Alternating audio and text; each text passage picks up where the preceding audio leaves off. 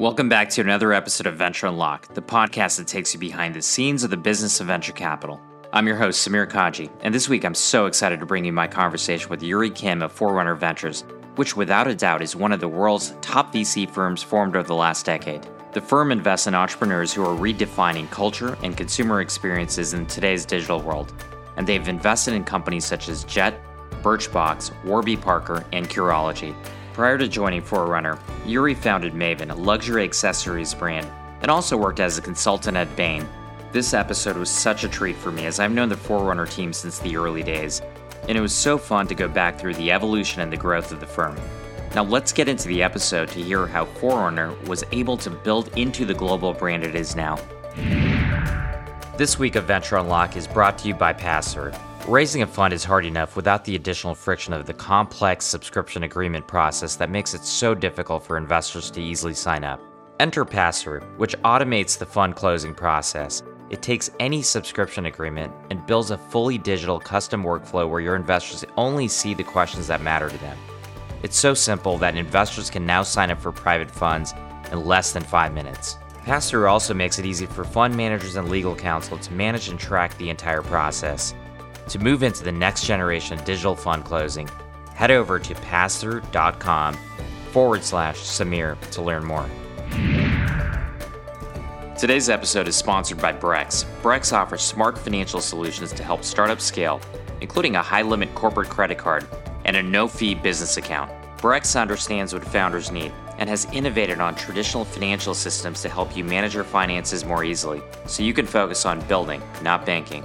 You can rely on Brex for everything you need to scale fast with live support at the ready, a great mobile app, and zero paperwork.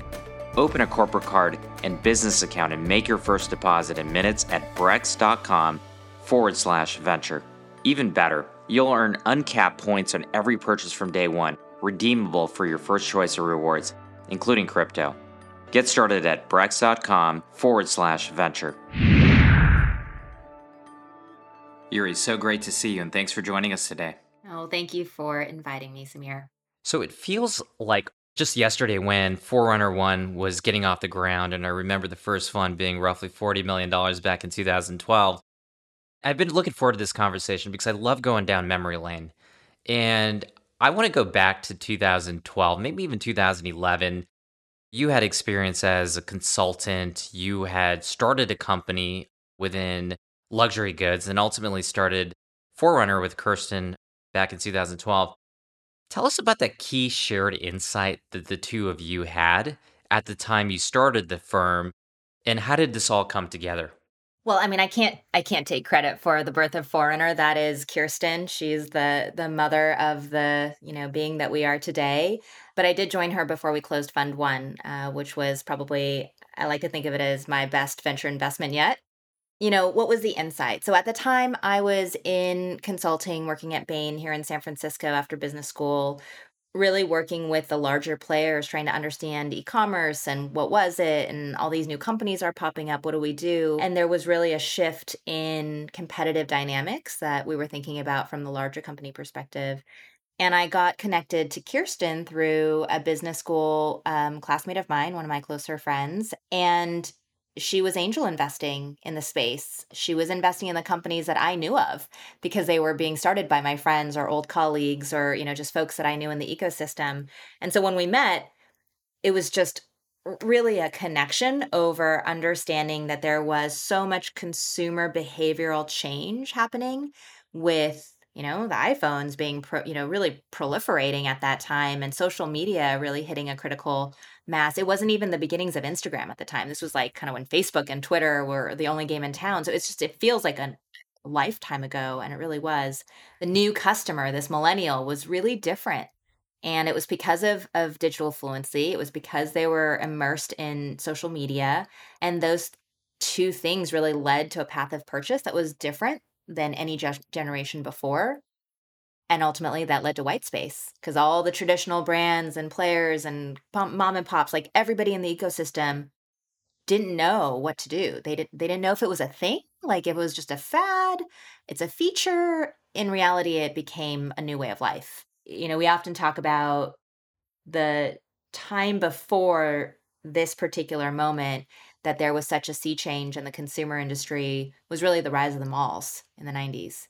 You had a new distribution channel because you had this whole place where everybody would go after school or on the weekends and congregate and socialize and go into these stores and browse.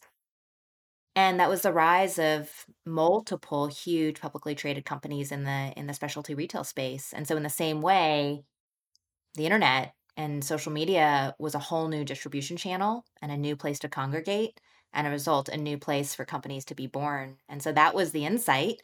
Kirsten had it in her own right and was starting to invest in it. I was formulating it in my own right thinking about it from different angles. And so uh, you know when i heard her thesis it was just exactly what i wanted to be a part of. And so i joined kirsten before what was that? May of 2012 and we closed our first fund in july of 2012 and it's been almost 10 years. Which is amazing to think how quickly things have gone but yet how much has changed during that decade. And some of the initial thesis you have which today in hindsight seems so obvious that you know the world and commerce and consumer uh, behavior is going to change. At that time i don't think it was as obvious.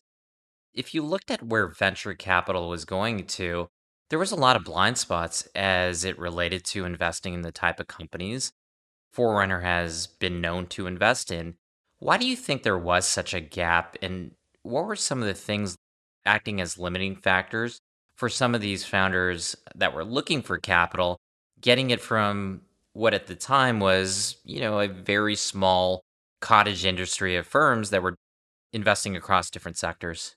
I think the biggest gap in um, where people saw the opportunity was really in thinking about the stability of the business model it wasn't just that retail companies were selling online.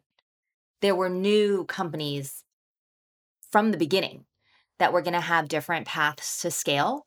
In the offline world, it's very simple to figure out how you're going to grow a company. If it has stores, there's four wall economics, there's a cost to build out a store, and there's how fast you can open those stores.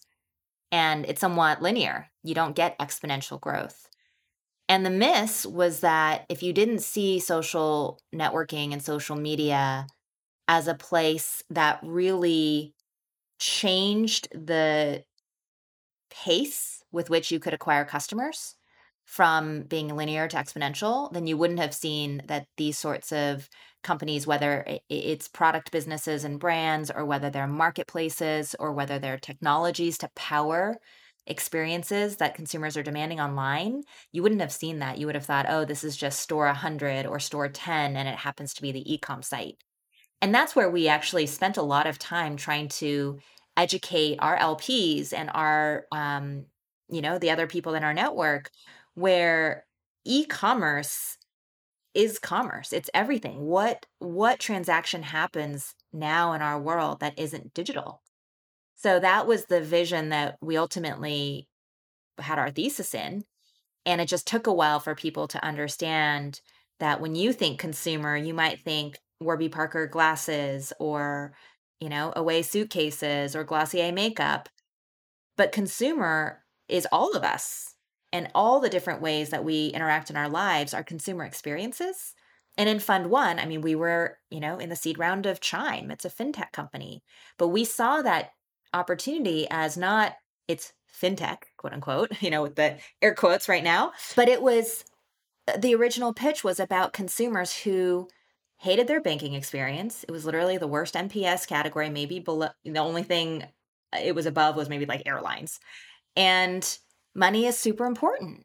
And the millennial just wanted a different place that they trusted, that understood them, that could speak their language and that was the beginnings of what Chime ultimately, you know, kind of came to market with. And obviously now it's a lot more, but you have to start somewhere. And that was the opportunity that was there. There was a gap. And I think the other thing is that the reality of who the consumer is, is actually it's a, it, the majority of the dollars are spent by women. And most investors at that time were still men. And so they didn't think that it was important to understand the consumer experience and they didn't see that the behavior was changing and that people's priorities were changing. So I think it was that orientation of really consumer insights, consumer behavior, psychology to understand the why a company might really connect with their audience versus the the what which is like a, a case study. There's a big market. Here's the dynamics. Like the analysis of it is great and all, but if you don't understand like why is someone going to care about it, then ultimately that's what we have to do every day is to figure out which one is actually going to make it versus all the others had a good case study too. I mean, there's definitely plenty of losers for every winning company that there is in a market. As you were going through that, it reminded me of something that I've seen over the last uh, 20 years in that LPs investing in funds that are either consumer or commerce related tend to have this inherent belief that investing in those type of funds is much more risky than a traditional enterprise software fund given at least the perception that there's more binary outcomes. And going back to 2012 as you were raising fund 1 which of course was very quick it was only it sounded like it was only 3 months. I'm curious if you ran into those objections and perhaps how did you find the reception of going out with the Commerce Fund at that time? It was a challenge. It was a challenge. There were some LPs that invested early because they believed in specialists. And they said, you can't invest all the dollars into enterprise. There's got to be something that's on the other side. And so, if we're going to invest in that space, we want to do it early. We want to do it with specialists. And so, we were the right thesis driven firm that um, they had confidence in. But there were so many conversations where we had to answer the question is the consumer opportunity big enough? And we kept thinking, how is that a question? Is Amazon not a consumer business?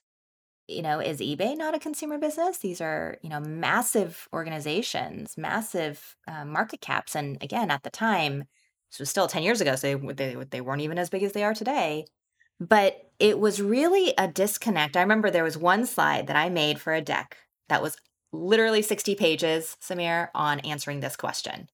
Because I we felt so so confused as to why people didn't see the opportunity as clearly as we did. And there was this one slide I made that said there's what people buy, there's where they buy, and then there's how they buy. But all of this is commerce. And I think everybody was so stuck for the first five to seven years on the what.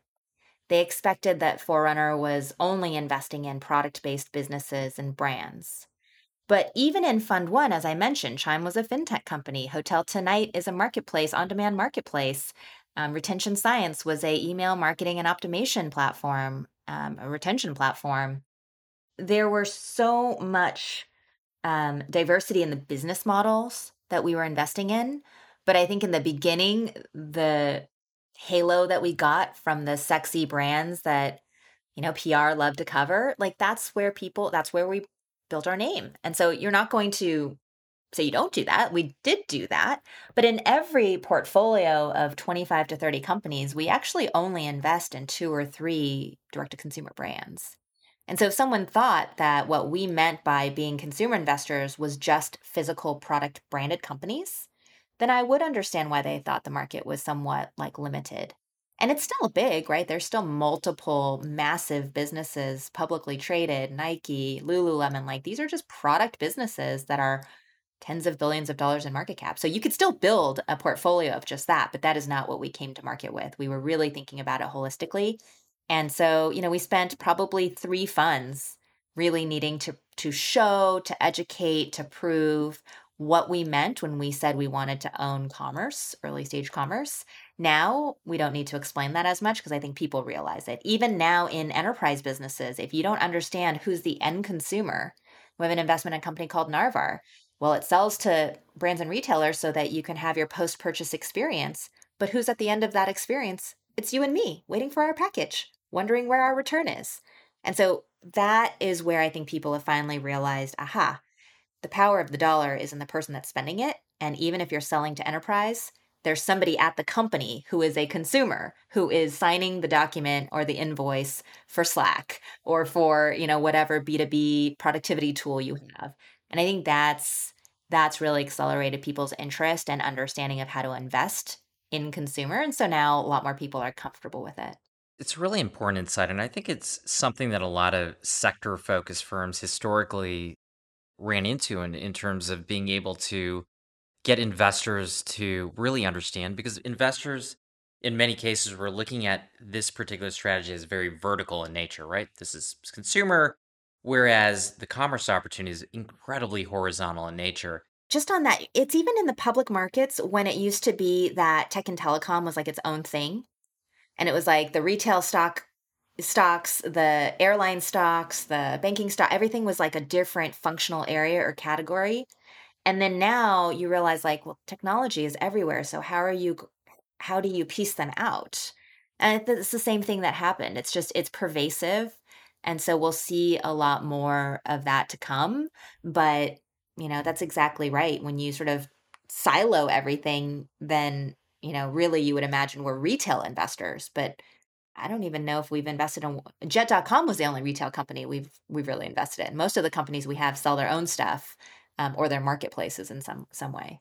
And I think what happens often with, and this is just human behavior, is we have the propensity to, want to put everything in neat little boxes or so we can understand them. And sometimes it's hard to underwrite to what the future looks like and what we're actually, you know, investing in. And you know, you mentioned this before. I mean, the technology is completely horizontal. It's ubiquitous. And I remember even talking to some of the folks that were doing fintech at the time and the questions would come to those investors, and I'm sure Ribbit and QED and some others had this. Is fintech big enough? And of course, now it sounds like a silly question, but fintech, for example, is across so many different categories, and I know commerce is too. So you had this clarity of, hey, this is the way the world is going. It's so clear to us. Did you have a similar view of what type of trajectory you wanted Forerunner to be? I know Fund One was seed fund, 40 million. If I were sitting in a room with you and Kirsten back in 2012 and you had this blank sheet of paper of what does Forerunner look like over the years, how much clarity did you have at the time? First and foremost, Kirsten always wanted to have a team. There was never a circumstance in which she wanted to be a sole GP or kind of two GP situation, which I think there are a lot of people who want that and and that's great. It's a different path. But she brought me on board before we closed Fund One for a reason. She didn't necessarily need to, but she wanted to work with a team. And that is the DNA that we always built the team with. So we had clarity of wanting to build a firm that is going to last. It's not going to be around and then whenever Kirsten and I decide to retire, it's going to be done. It's just not what we set out for. Um, we never set out to start a seed fund that was not ever in the pitch. We had to start there because you had to start somewhere. And the opportunities that were in the market that we were interested in were at the seed stage. So it all made sense at the time. It was early enough in the sort of trajectory of, of the market trend. But we had always positioned our desire to be the best early stage investors. The definition of early today has really broadened.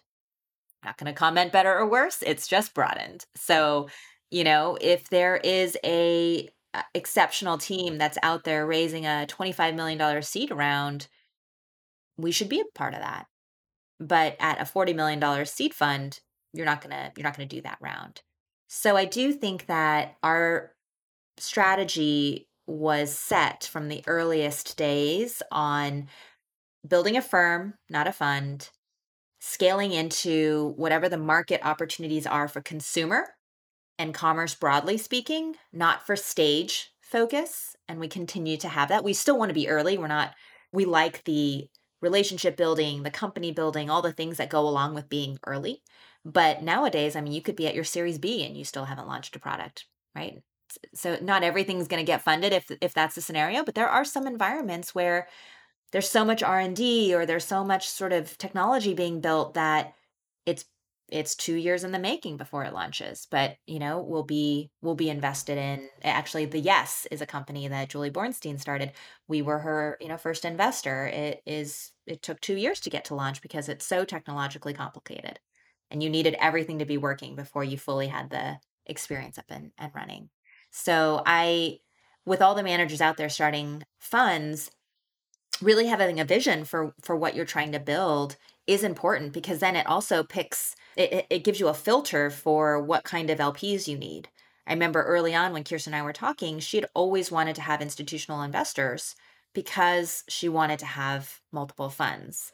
There are other folks who build their first fund with friends and family or individuals, and they're happy to do that every three years. So again, it's different kind of motivations and different aspirations for success. It's it's a lot of what we ask our founders when we invest in them. It's like what what does success look like for you?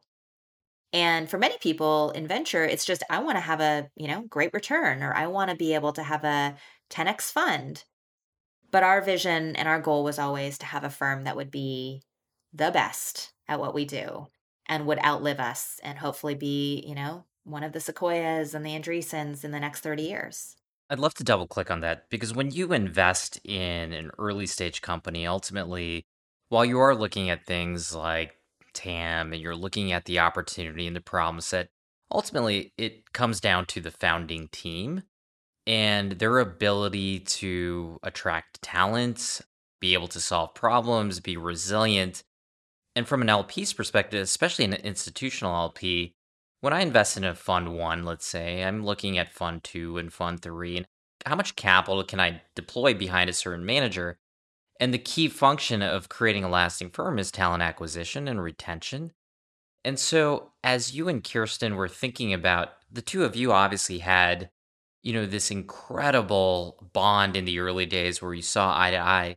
But as you bring people, you want to have some kind of foundational ethos of the type of people you bring, what are the non negotiables. Can you tell us about those first few hires and how did you think about getting the right people?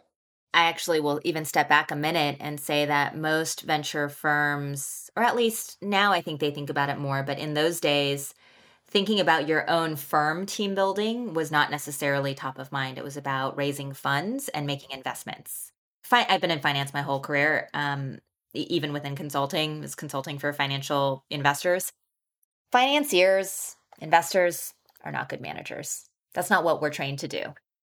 Consultants are very good managers because that is what we're trained to do. And thankfully, I have a you know Bain background where I mean that is what we did. We had teams and we had professional development, and we looked for certain types of people who could grow and apprentice uh, and have an apprenticeship model. And so this was really important. I think Kirsten really valued my experiences here in thinking about how do we bring in smart, capable people onto the team, but still maintain a very clear culture and a clear point of view? There are some firms where every single person on the team might blog and have, you know, different topics that they're thinking about and it's it's really interesting because they might be wildly like different. And it doesn't really make sense to put all of them under one banner, but in being so diverse, that is the banner, that it's like everyone here has a unique thought and it's all very disparate and it doesn't need to coordinate. We always felt like there's a forerunner signature mentality. There's a way we make investments, there's a type of founder that we like to back. And it's not so prescriptive, but rather it's like an ethos, I think is the word you used. But number one, everybody involved in Forerunner, our network, our founders, our team, our partners, we have a pulse on the consumer and we care about the consumer in a way that's like deeper and more emotional. And that transfers over to the types of relationships you build because this is a relationship business. Everyone thinks it's a financial business, it's really a relationship business.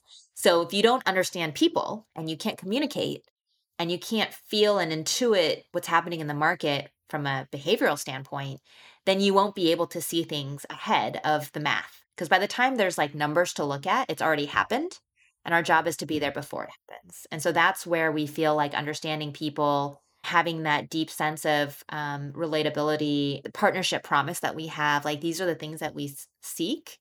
Um, Nicole was our first hire, and she actually emailed me asking about advice for a job at one of the burgeoning DTC brands at the time. And she was so smart. She her her major was psychology at Princeton. So she she, she'll even tell the story as saying, I didn't even know what venture was. Like, I, I didn't know, I didn't know I could ever get a job in venture because how do you graduate with psychology degree and then go into venture capital? But as we were talking, it was so clear that she was so analytical, so smart, but really on the pulse of the millennial, which, you know, she was squarely a millennial. And she understood all of the companies that we were looking at and had a perspective on it. And so instead of giving her sound advice on that other job, I said, Hey, how about you work at Forerunner? And she said, I don't like is that is that is that possible? Like, really? and and we were thrilled to have somebody who had a different way of thinking. The the fourth member of our team was KJ Sibri. And I remember he emailed me cold. He was at BCG at the time, a couple years out of school.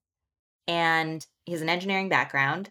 And he had read the article that came out about uh, Forerunner, Kirsten, right around the time of the Dollar Shave Club and the Jet.com acquisitions that all happened within the same month in 2016. It was a real pivotal moment for Forerunner because here's this sort of you know upstart firm and then we were really the only firm that was invested in both of those consumer outcomes and they were both meaningful outcomes i mean billions of dollars now doesn't sound as fancy but back then it really still was quite novel and anyhow, so he had that he had read that article and he emailed me and he he just had so much enthusiasm for what we were doing.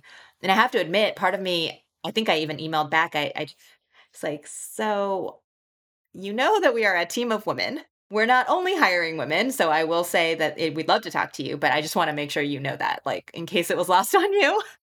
And he was so excited because he thought this is so different. This is exactly why I want to come here and talk to you. Is there a way for me to work with you? I think this is super dope is I think exactly the word he used. And and we loved it because we thought again, what voice do we not have around the table? And in a strange way, the one that was missing was a male voice. And we're like, well, half the opportunities we're seeing, the demographic is still going to be a male consumer. So we'd like to understand and have some context for some of, you know, what those trends might be. And that's how we've built the team over time, uh, certainly on the investment side, where we look for diversity of thought and experiences, different consumer types that we can represent around the table, and really just this um, inner cultural beat that it's hard to express. But we just hired three amazing um, analysts on the team earlier this year and ran a whole process about it. I think my partner Brian had written a blog post about how we were really trying to, you know, get outside the usual suspects, warm contacts. You know, we wanted to really be wide about the funnel. And you know, we're so proud of the way the team is coming together because even in a COVID environment, Zoom, what have you, that like human touch, when you meet them, you'll know exactly that they're foreigner, Forerunner people. And I think that that's what we really um, hold close to us and we're really proud of and it's just it, it requires every single person to prioritize you know integrity of our relationships. Like we do what we say we're going to do. We write back to every email. You know we show up. And surprisingly that doesn't always happen in this very busy environment. When you go through that it, it seems like a very simple formula of you know creating the right type of culture. And what you and i both know is to create a multi-generational firm it's really tough to do. And we've seen very few firms be successful in creating durability of talent and fostering new talent. And I've seen the good, bad, and the ugly. And there are so many firms that have failed to be generational firms because they fail at the human resources part of the business, which is so so uh, important, especially in today's market. Are there things that, and, and I know you can't speak to why things haven't worked at other firms, but I, I'm curious if you were to distill down to one or two things that have allowed Forerunner to create this real durability of the culture, create the Forerunner way, and having the right people that really understand directionally how they are going to be part of this long term business, what are the one or two things that you attribute to being the most successful tactics? The one thing that we always hold true is it's one team. Kirsten always says, one team, one dream. And it's true because if you really are a team, for example, we don't have attribution. Now, it's obvious everybody remembers, you know, who brought in a deal or who's on the board or what have you.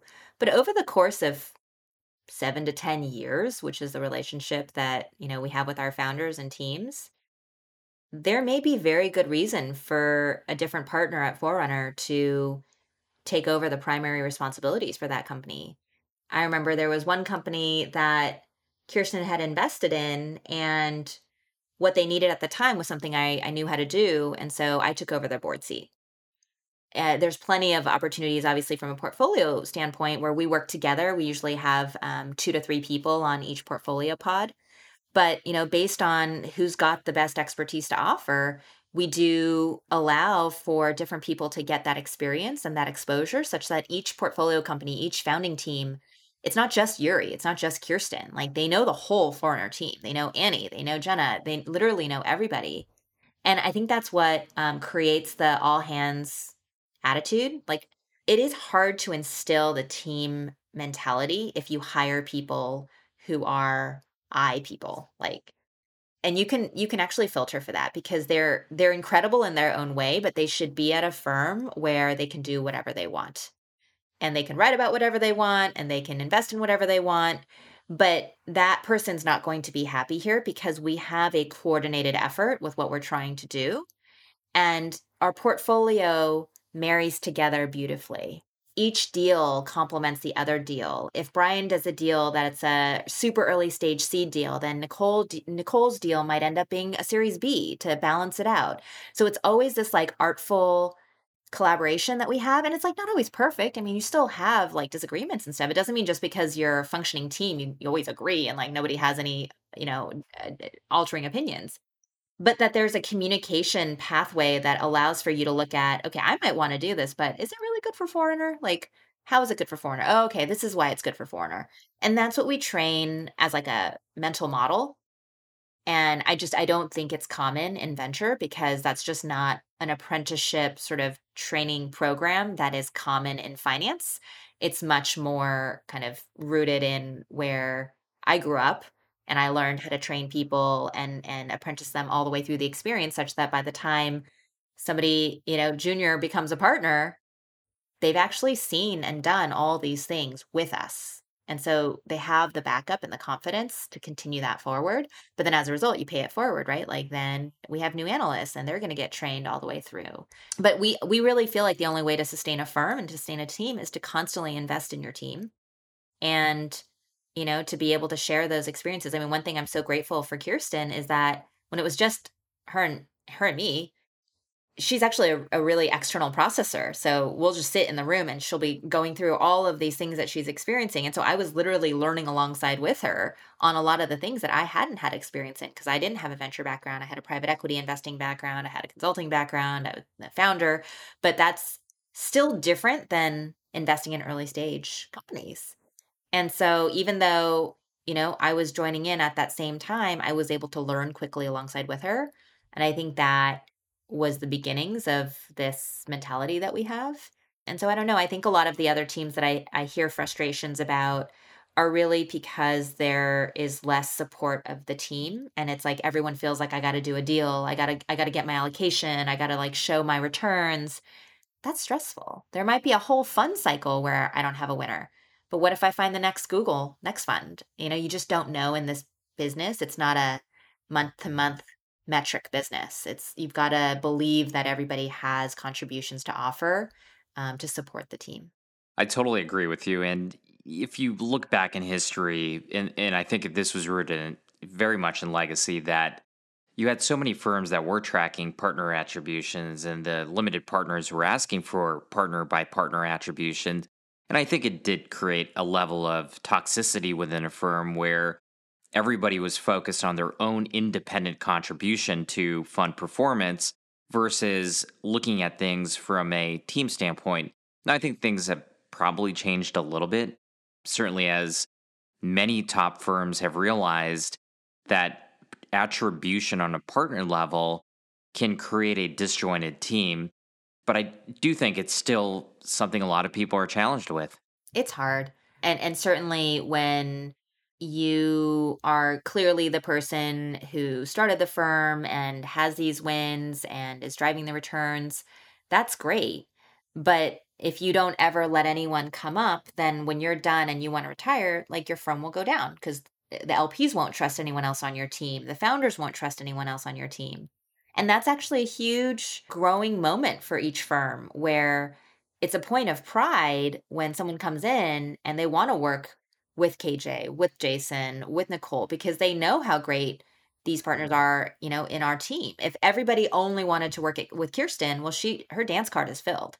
you know, she can't do 20 deals in the whole portfolio. There's going to have to be other people on the team that can attract and draw and add value. And so from the beginning she knew that and as a result was was hiring for people who could add to that collective spirit. I think in the, you know, in the other examples you probably speak of, it's a little bit like, "Oh, I'll hire you, but like, you know, let's see if you can pull your own weight and if you can't, you're fired." That's just such a hard place to be successful. You know, and maybe there's three fails that you have to make to be able to like win the right to get that winning deal. And you just don't know in this business when that when that moment will arise. And we always think about it too. And we think about, oh, you know, there's a team member who's leaving from this team and or or there's a there's a great CFO candidate. Like, do I share that with my partners? do I hoard it for myself? I just think it's preposterous. Of course you share because you want all of these companies in the portfolio to be successful. And if there's a better fit and that person's in Kirsten's portfolio, you know, on sort of a, a deal that she's leading, great. You know, but but I, I think that is a DNA thing. And if the founders of the firm have a DNA where, hey, this is how we grew up, it's it's eat what you kill, fine. There's a way to be successful with that too. Not everybody needs to be, you know, the opposite. We've just chosen to always lean on team repeatability, scalability, you know, and and really being able to support uh, a generational firm. And hopefully, you know, I think we're doing a good job at it so far. The firm obviously has done fantastic in terms of the, you know, the companies you've invested in, obviously the reputation. And what it reminds me of is, I mean, you had this clear thesis hey, this is going to be a multi generational firm that's going to outlast Kirsten and myself. And when you do that, you are thinking about decision making in a way that benefits not tomorrow, but five years from now, 10 years from now. No different than portfolio companies. If a portfolio company is looking to manage to a quarterly outcome, you're going to tend to make decisions that are short sighted. Yep, 100%. You know, every firm that I've ever been a part of or worked with always has key inflection points. Sometimes it's adverse, sometimes it's like you mentioned in 2016, having these exits to really understand how firms you know have lasting powers is sometimes looking back at those key inflection points that were most transformational. If you look back 9 years now and look at all the ups and downs, can you identify a few inflection points that you thought think are particularly impactful or were impactful for Forerunner and maybe go into how that it transformed your thinking or perhaps the firm itself? You know, what comes to mind is I remember Fund Two was a $55 million fund to begin. We raised it fairly quickly after Fund One. And as a result, it was similar LPs and it was a little bit of just the same thing, right? 40 to 41 to 55 is not terribly different. And I remember Kirsten was pregnant with her second child, Eva, at the time, because that's why we said, hey, instead of raising it in whatever it was, March, can we do it in December or January? Because Kirsten's going to be on maternity and we'd like to not run out of money. So there was a reason for having it a little bit earlier. But I remember having deep conversations with Kirsten at the time. We had high conviction that we needed to have a $100 million fund. And it was about us being able to lead deals and us having enough gravitas to be able to price those rounds, to take the board seats, to do all these things but to get the ownership, you would have needed a bigger fund and you would have needed bigger check sizes. And this is, you know, again, almost 10 years ago. Now everyone still says the same stuff, but this was early to be starting to talk about the realities of portfolio modeling and portfolio sort of creation, construction. And we got a lot of pushback because at the time, anything close to a $100 million fund was sort of starting to be not a seed fund.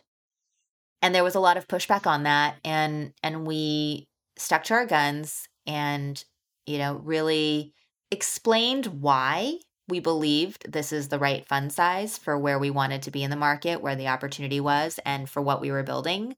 We had hard conversations with LPs who were questioning, you know, are you going to be able to now you can't tuck into someone else's deal. Now you can't share deals with First Round or Homebrew or your other friends. Like, how's this going to work if it's you competing with everyone all of a sudden? Is that going to be productive for you? And we felt very confident that we could only be successful if we grew our uh, asset base. And that's where the market was going, and that's where our, our intention was going. And I think that was an inflection point.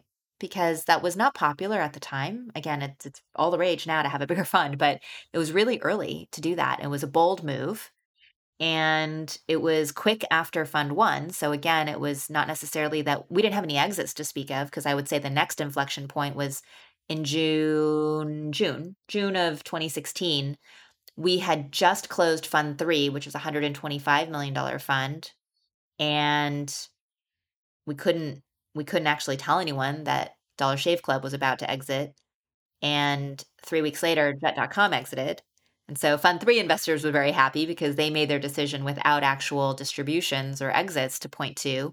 But that was then the moment of okay, once you're a firm that has exits to speak of tangibly, distributions, the game does change. And so then you have a different conversation with LPs versus I think funds one, two, and three are still a lot of times on here's my vision, here's my previous track record, here are the markups. Those are all well and good but people people all know that venture is about returning money not just raising money. So yeah l- long-winded way of saying the dna of always thinking about where is the opportunity in the market where we uh, where do we see the best place for Forerunner to play? And then as a result bottoms up thinking about what's the fund that we need to be able to execute on that vision that's the fund that we've raised. And so fund three was 125. We ended up doing 75 for that second fund because we didn't want to push it all the way, but we said, let's do 75 and then we'll show you what we mean. And then fund three, we were able to raise the 125. And currently we're, you know, investing out of a $500 million fund with the same premise. You know, we're still investing in, you know, the thesis that we had from the beginning but the market has changed. So unless you want Forerunner to be out of market because we have, you know, a $40 million fund competing against opportunities where the entire round is 40 million. As LPs, I think they realized, okay, we're we're on a winning ship here. Let's continue to support uh, the strategy that the managers feel is timely for the market. Yeah, it's been a very interesting market to follow. And of course, the last two years in particular, we saw a sharp downturn in March, April, and May of 2020 followed by incredible froth over the next 18 months. And I know we've seen the market pull back. But can you perhaps unpack your view of what's happened over the last couple years and then provide us a sense of how you think about navigating what continues to be an evolving funding market? It's been a ride and you know, perhaps so fast has has the change been that there's whiplash because you just realize so much money is flooding into the market it's because there's so much money being made. As a result, you're also chasing a few number of great deals. And so there's a real lopsided situation happening in the market around how many companies are coming to to to bear, but the dollars are all still packing up against the real winners. And I think that has changed how we view what a great deal looks like. The bar for outcome is just higher. It's inflation across the board, right? All the rounds are bigger, but all the outcomes are bigger as well, or the expectations for outcomes are bigger as well. And I think what you realize is that we're in this mode or generational stage where market winners are being made. And you need enough momentum to own a market, but at a certain point, you get there. And at that point, it does become a multiple tens of billions of dollar business um, which is then it, it sort of makes everything worth it up until then. And I think the danger that happens is everyone just assumes, well, if if we don't do this round, then we might miss it. And if this is the winner, then we're out of this like massive winner that we all need to be a part of. And I think many of the larger firms, given their fund sizes, they have to be whale hunting. And so it's worth it to them to put in, you know, $10 million seed checks no matter what, just to have a seat at the table in case something is a breakaway. It makes it really difficult for normal sized funds, you know, anything under a billion, where you still are um, trying to maintain discipline in your portfolio, trying to maintain ownership, trying to actually look for traction. But if there's always somebody who's willing to throw in money with no numbers, it makes it very difficult. I understand both sides because for the people who are doing that, a toehold in something at some random $100 million valuation, it doesn't matter to them. But to the seed fund who's trying to get a 10 post, good luck. Those days are long gone. I remember when I I've had several deals at 6 or 7 post back in the day, and that was, you know, that was a high deal for where it was. So, so I think we've just learned to be cautiously optimistic. You know, we're still in the game because we don't think it's smart to be out when there's so many market makers sort of rising to the to the occasion today. But we try to be disciplined around the realities of is this the team and the concept that we think is going to win? And if so, where's the right place to get in? And maybe then we we have to give up on ownership or we can't get our full dollars or whatever those portfolio dynamics are and we just trust that as we prove our value add and build our you know relationships that we'll be able to put more dollars in over time. Um, but it is requiring everybody to behave differently. I think the founders are really overwhelmed too because the relationship that you get into with your investors is literally there was somebody who tweeted um, the average venture founder relationship is like seven years and the average marriage in the us is like five or six so you really are getting involved in into a, a very intimate relationship. And I think what people realize is it's not all good. It's the up and the down. And you've made no vows to each other for, you know, sickness and health, better or worse. Like that's what you're getting involved in. But that's not what people realize when they're throwing ter- term sheets and signing term sheets and they don't even know who these people are that they're backing. We've had a great year. We've seen amazing founders and companies um, come to life we look at our portfolio and we're excited about all the themes that we see. There's a lot of commerce enablement, there's a lot of empowering technologies, both for creators as well as businesses. Um, there's a lot in you know evolving healthcare. Um, so just a, an incredible amount of growth, but it is a very enthusiastic time and you know we'll see next year how that pans out because all of these companies are then going to need follow-on funding and you know we'll see I totally agree that it's an enthusiastic time, and the last couple months notwithstanding, there's still a ton of dry powder. There's a lot of capital that's being raised. A lot of that capital is being raised by the mega funds that are raising one, two, five, ten, twenty billion dollars in one go. And my question around fund managers that aren't those big global brands is how to competitively position, given that you know, for a lot of the big funds, when they do go upstream and invest at, let's call it the Series A or Series B, even, it's small option checks and it's effectively a freemium model. And if that initial check investment doesn't go well, um, they can simply not follow on. And it makes no difference to the ultimate fund return. It's, it's just a rounding error. But you know, for a smaller manager, those things obviously matter. And I know you're investing now out of a, a much bigger fund that's a billion dollars. But as you think about fund managers that are sub a billion and more likely actually sub 500 million, what is the way that fund managers should think about competing when many of these large players can apply valuations at the early stages that are one and a half, two X with maybe an early stage fund that's much smaller can actually apply? It's really a case by case basis because there are times where you we do our diligence and market research in advance. And so hopefully, when we see something, we already have a perspective on where we think the angle is. And if there's a founding team that's exceptional and uniquely qualified to tackle this particular um, opportunity, we, we can move quickly. We also have a range of what makes sense. At a certain point, if it literally doesn't make any sense and we're just, it's, it's a hope in a bottle and the only way that there's another round is that somebody else comes in and puts in a crazy term sheet that is not rooted in any logic. That's not a place we like to be. We talk to the founders, we help them understand why we're getting to the numbers we're getting to, um, how far we can stretch within reason. And then ultimately, if they want to go with the quote crazy deal, that's okay we'll still re- maintain the relationship and we'll see you on the other side. Because if you did what you think you're going to do, then maybe that deal will look like a like a value deal eight months from now or 10 months from now. But if you didn't hit it, you're going to have a down round. And so we'll be here.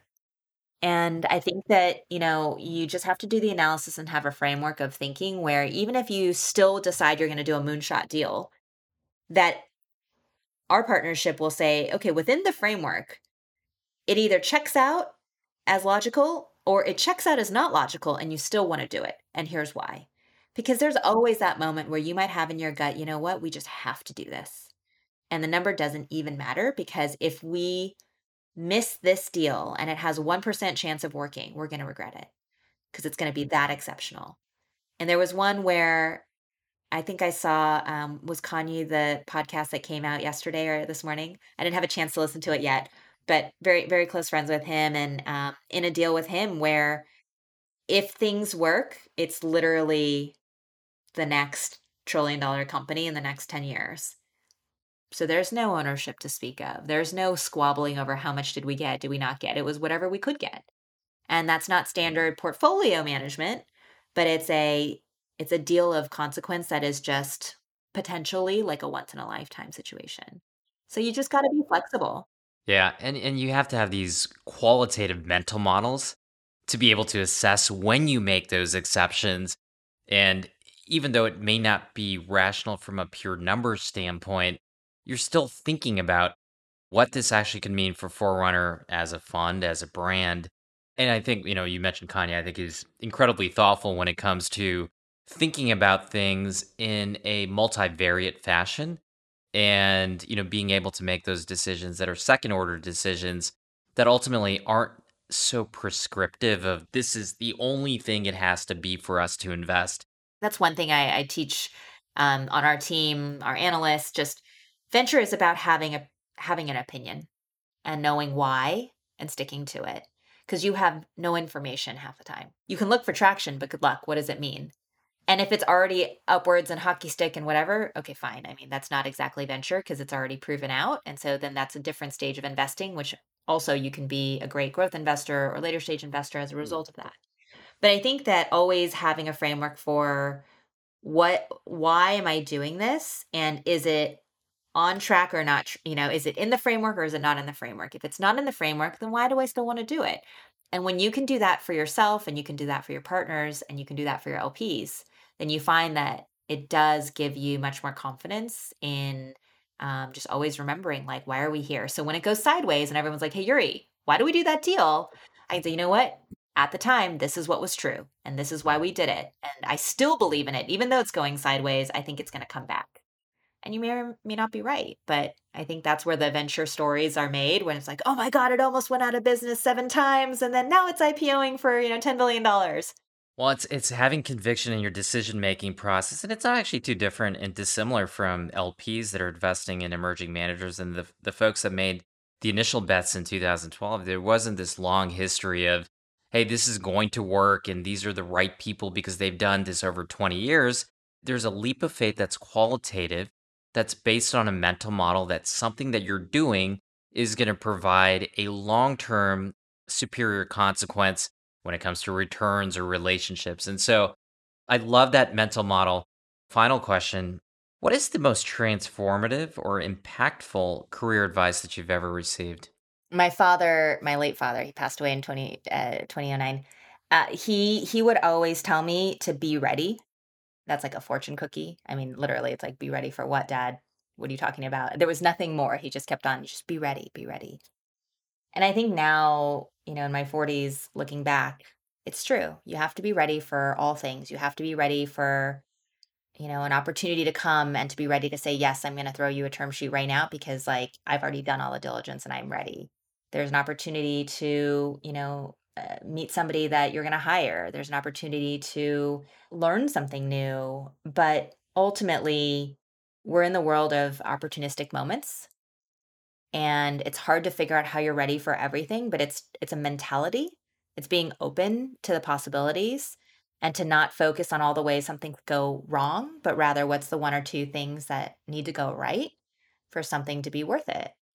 And i've i've really uh i've really lived that advice since you know since the last 10 years of being in venture um, and I think it's an important one for for all of us to realize because like be ready tomorrow there could be a pandemic tomorrow the market could crash like so many things could happen and you just want to be proud of what you're doing and how you're doing it no matter what the circumstances are. Yeah, it's amazing how our parents, uh, is as little credit we gave them when we were growing up, such great pieces of advice, and that and that definitely is a sage piece of advice. Eurie, this has been a lot of fun. I've I've had so much fun tracking the firm over the years. Thanks so much for being on, and congrats on all the success this far. Thank you so much, and congrats to you too. Thanks so much for listening to another episode of Venture Unlocked. We really hope you enjoyed our conversation with Eurie. To learn more about her or Forerunner Ventures, be sure to go to ventureunlocked.substack.com for detailed notes on the show, as well as my ongoing commentary about the world of venture capital. Venture Unlocked is also available on iTunes or Spotify for download.